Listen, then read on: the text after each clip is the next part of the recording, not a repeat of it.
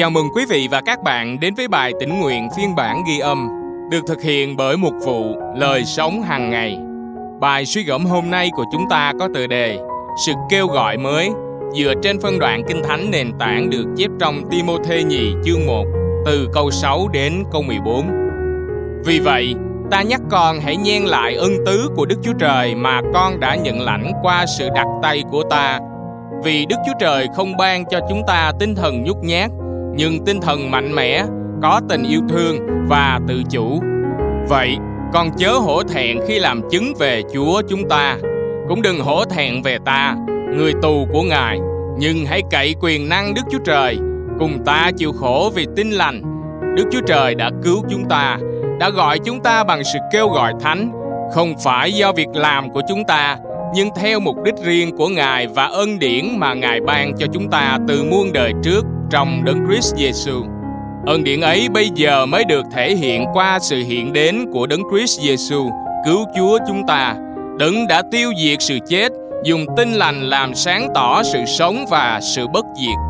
Chính vì Tin Lành này mà ta đã được lập làm người truyền giảng, sứ đồ và giáo sư. Đó chính là lý do mà ta chịu khổ.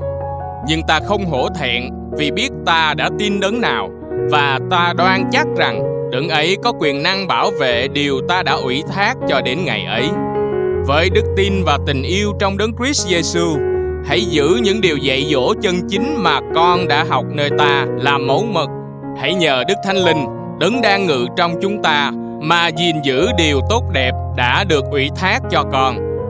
Và câu Kinh Thánh hôm nay chúng ta cần ghi nhớ được chép trong Timôthê nhì, chương một, câu chín. Đức Chúa Trời đã cứu chúng ta, đã gọi chúng ta bằng sự kêu gọi thánh.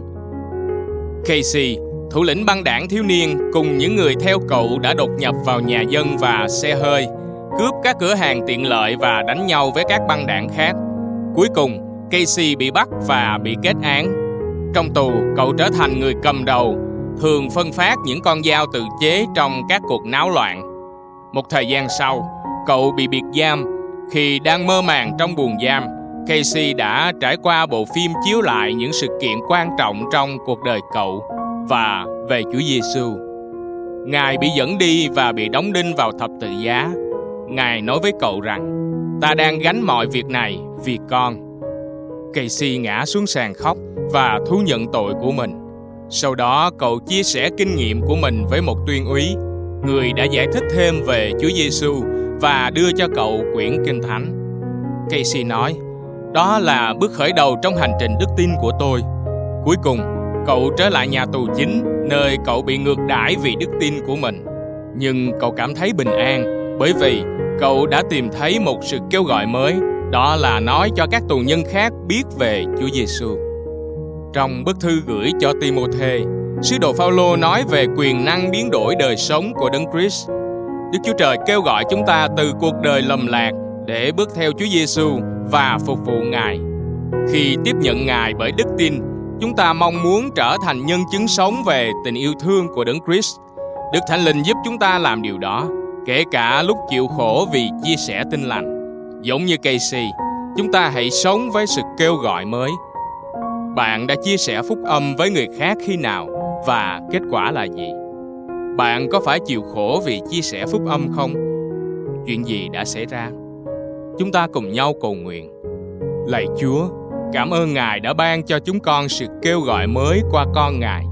Cảm ơn Ngài đã ban Thánh Linh đến sống trong chúng con, hướng dẫn và ban năng lực để chúng con phục vụ Ngài.